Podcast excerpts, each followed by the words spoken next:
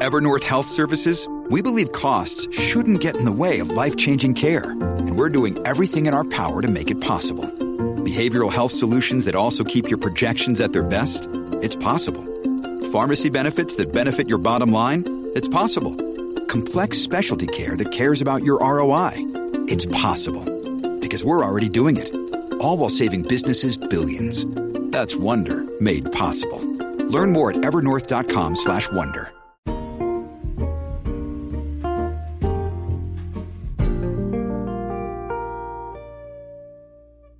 Hello, everybody, and welcome back once again to Dirty Sexy History. My name is Jessica Kale, and this week I have a more seasonal episode for you. This Tuesday, March 1st, is Shrove Tuesday, better known in these parts as Mardi Gras. No, we're not doing the history of beads, drinking in the streets, or jazz, but now that I mention it, I kind of wish we were. Now, we'll get there, but this week I want to take it back just a little bit further to tell you about the Shrove Tuesday riots of 1668. A few points to mention before we get started. 1. This is more fun than it sounds. I promise.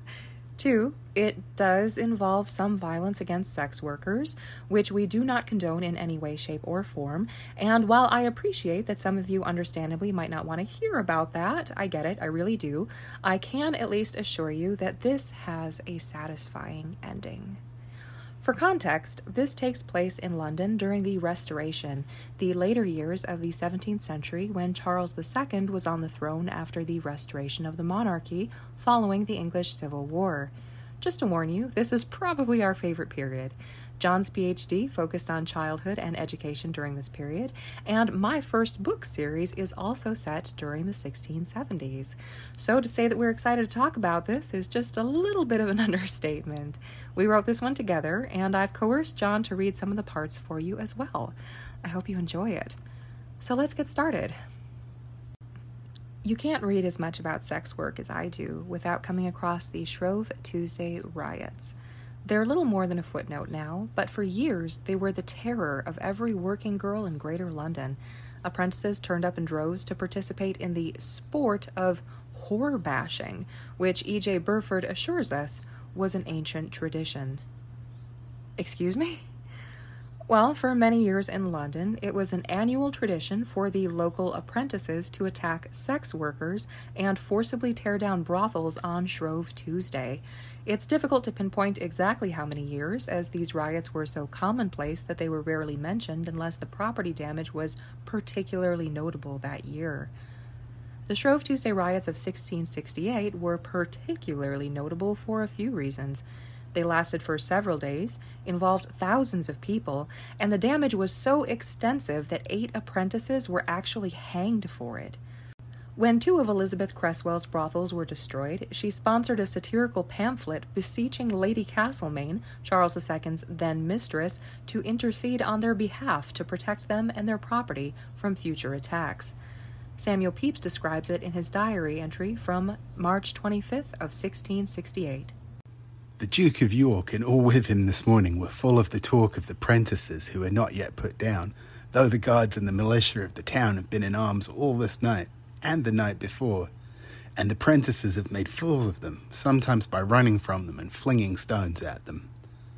Some blood hath been spilt, but a great many houses pulled down, and among others the Duke of York was mighty merry at that of Damaris Pages, the great bawd of the seamen.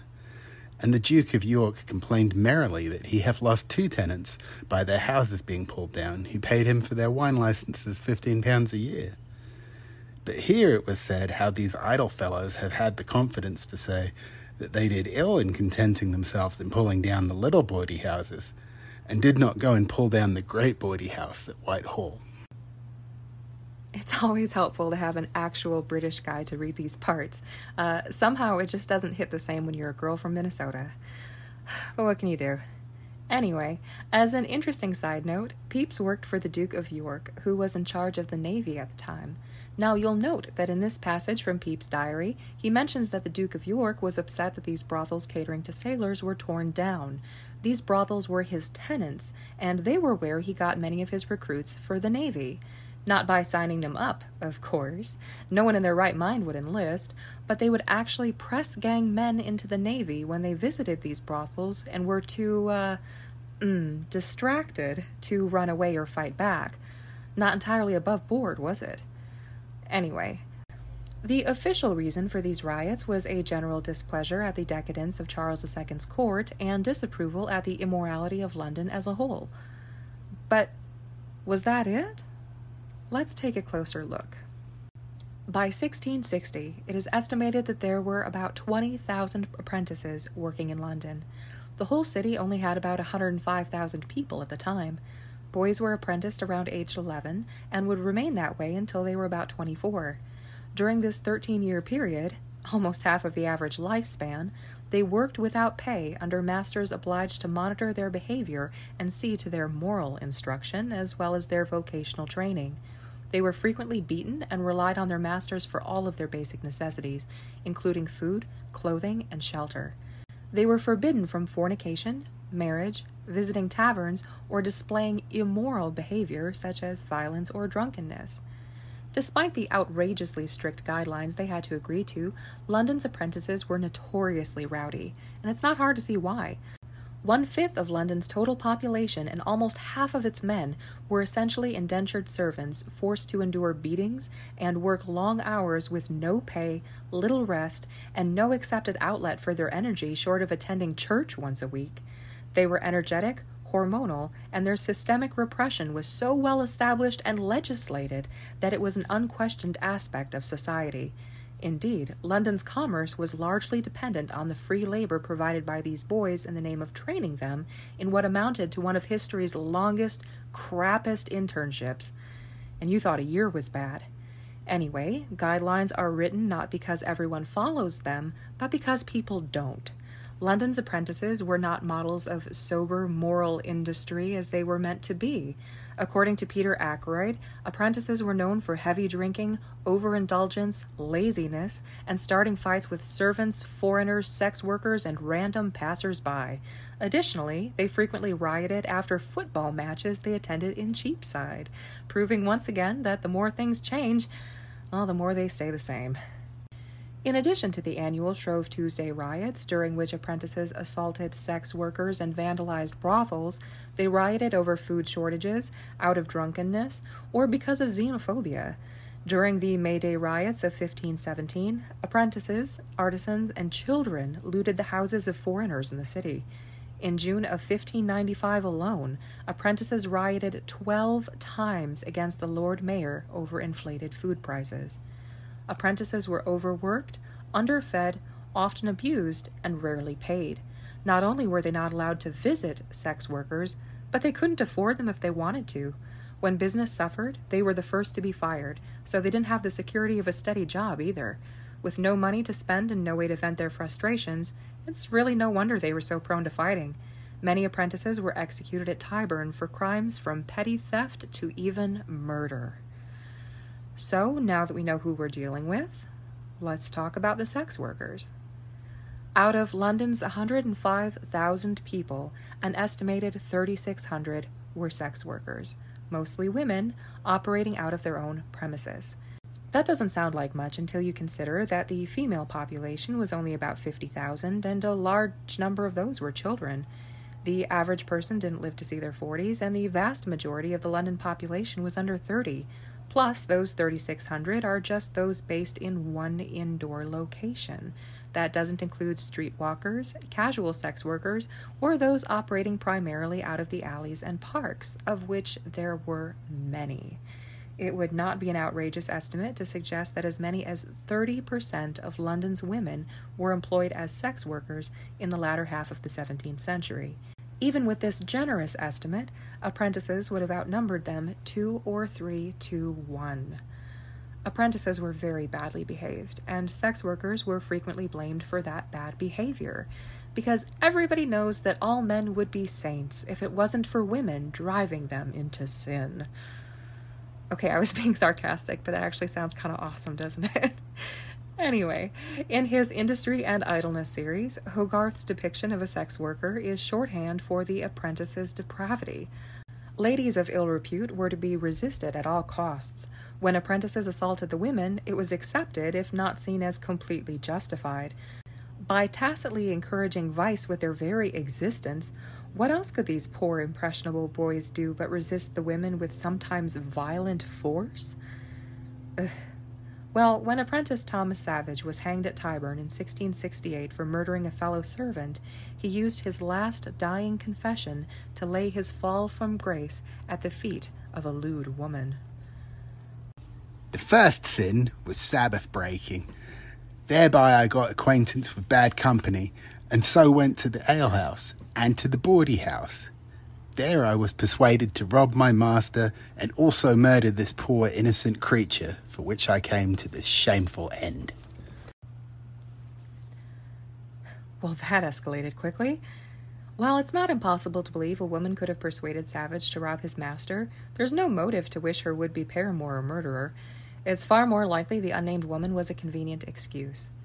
Sex workers were seen as particularly toxic to apprentices and servants, a kind of gateway drug into all manner of immorality, so accusations of any misdeeds on their part would have gone unquestioned. It's not difficult to see why London sex workers were not overfond of apprentices. After the Shrove Tuesday riots of 1668, a particularly bad year, Elizabeth Cresswell took action. She was a successful madam, and while her brothels had survived both the Great Plague and the Great Fire only 2 years before, they were actually destroyed by apprentices in 1668. Cresswell co-sponsored a pamphlet addressed to Charles II's mistress, Lady Castlemaine, asking her to intercede on their behalf as the highest-ranking whore in the country. Their words, not mine. Here goes. The Poor Whore's Petition. To the most splendid, illustrious, serene, and eminent lady of pleasure, the Countess of Castlemaine. From the humble petition of the undone company of poor distressed whores, bawds, pimps, and panders, humbly showeth that your petitioners have been for a long time connived at and countenanced in the practice of our venereal pleasures, a trade wherein your ladyship hath great experience, and for your diligence therein have arrived to high and eminent advancement for these last years. But now we, through the rage and malice of a company of London apprentices and other malicious and very bad persons, being mechanic, rude, and ill-bred boys, have sustained the loss of our habitations, trades, and employments. And many of us, that have had foul play in the court and sport of Venus, being full of ulcers, but were in a hopeful way of recovery, have our cures retarded through this barbarous and un-Venus-like usage, and all of us exposed to very hard shifts, being made incapable of giving that entertainment, as the honor and dignity of such persons as frequented our house doth called for, as your ladyship in your own practice hath experimented the knowledge of. We therefore, being moved by the eminent danger now impending, and the great sense of our present suffering, do implore your honour to improve your interest, which all know is great, that some speedy relief may be afforded to us, to prevent our utter ruin and undoing, and that such a sure course may be taken with the ringleaders and abettors of these evil-disposed persons, that a stop may be put unto them before they come unto your honour's palace, and bring contempt upon your worshipping of Venus, the great goddess whom we all adore. Wherefore in our devotion, your honour being eminently concerned with us, we humbly judge it meet that you procure the French, Irish, and English Hectors, being our approved friends, to be our guard, aid, and protectors, and to free us from these ill homebred slaves that threaten your destruction as well as ours, that so your ladyship may escape our present calamity, else we know not how soon it may be your honour's own case, for should your eminency but once fall into these rough hands, you may expect no more favour than they have shown unto us poor inferior whores. Will your eminency therefore be pleased to consider how highly it concerns you to restore us to our former practice with honour, freedom, and safety, for which we shall oblige ourselves as many oaths as you please, to contribute to your ladyship, as our sisters do at Rome and Venice, in his holiness the Pope, that we may have your petition to the exercise of all our venereal pleasures, and we shall endeavour, as our bounden duty, the promoting of your great name, and the preservation of your honour, safety, and interest, with the hazard of our lives, fortune, and honesty. Needless to say, Lady Castlemaine did not take this well. In case you zoned out there, and I wouldn't blame you, that was really difficult, there was some top-notch 17th century shade in that petition. Yes, London sex workers had suffered violence and the destruction of their property at the hands of several thousand frustrated apprentices with more testosterone than sense, but the petition was firmly tongue-in-cheek. It was satire and possibly written by Cresswell's lover, Sir Thomas Player, an anti-Catholic MP who hated Lady Castlemaine. You know he enjoyed that. But he wasn't the only one, it so happens. Castlemaine was Catholic in a time when anti-Catholic sentiment was rife in England, with many suspecting Charles II of being secretly Catholic himself. Castlemaine was known to be Charles's mistress, but her elevated status as a married countess did not make her less of a whore in the eyes of London's working girls. You may have noticed a few digs in there about Catholicism and the Pope. These were not idle comments, but pointed sedition. The concern expressed that the apprentices might be coming for her next is not only an insult to Castlemaine, but to Whitehall as a whole, the biggest, most debauched brothel of them all. Interestingly enough, the official reason for the apprentices' rioting was anger over the decadence of Charles's court and London in general. The petition doesn't refute this, but it drives it home by addressing it to the king's mistress. If we accept that the riots were political protest as opposed to natural frustration boiling over, and that the petition was moral criticism rather than just an elaborate burn on Lady Castlemaine, it would seem apprentices and sex workers were in agreement with each other with regards to the shortcomings of the court. Now, although Lady Castlemaine did not intercede on behalf of London sex workers as requested, the damage was so severe that 8 apprentices were actually executed for rioting. Rioting was seen as similar to treason at this point, and the penalty was likewise severe if infrequently carried out. It's quite a story, isn't it? It makes you glad that most people who observe Shrove Tuesday now just make pancakes. So whether you celebrate Shrove Tuesday, Mardi Gras, Pancake Day, or just another Tuesday you didn't wake up dead, we hope that your day is safe, happy, and fun. Spare a thought for the victims of the Shrove Tuesday riots of 1668, and keep this in mind whenever you see people pushing for structural sexual repression. Even with the best will in the world, guys, it never ends well. This week, I'd like to thank Dr. John for his assistance, and thank you as well to our fabulous patrons on Patreon: Melanie Baker, Michael Beckwith, Bethany Bennett, Andy Christopher, Charlotte Collings, Rachel Cooney, Ayana DaCosta, Michelle Dunbar, James Finch, Adriana Herrera, Howard David Ingham, Emma Young, Mary McComb, Janine Meeberg, Jessica Miller, and Kelly Simon. Thanks, everybody. If you would like to support the show, please rate, review, and subscribe. Or you can also find us on Instagram, Twitter, and Facebook at Dirty Sexy History.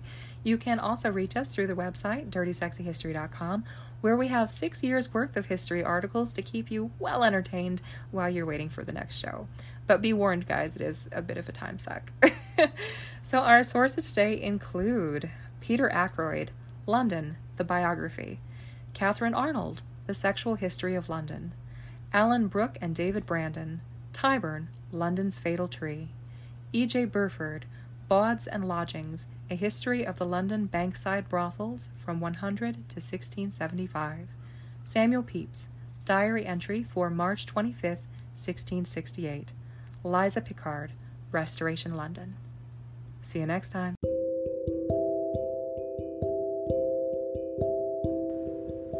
Dirty Sexy History is an independent podcast by Jessica Kale and Dr. John Jenkins. You can find us at dirtysexyhistory.com.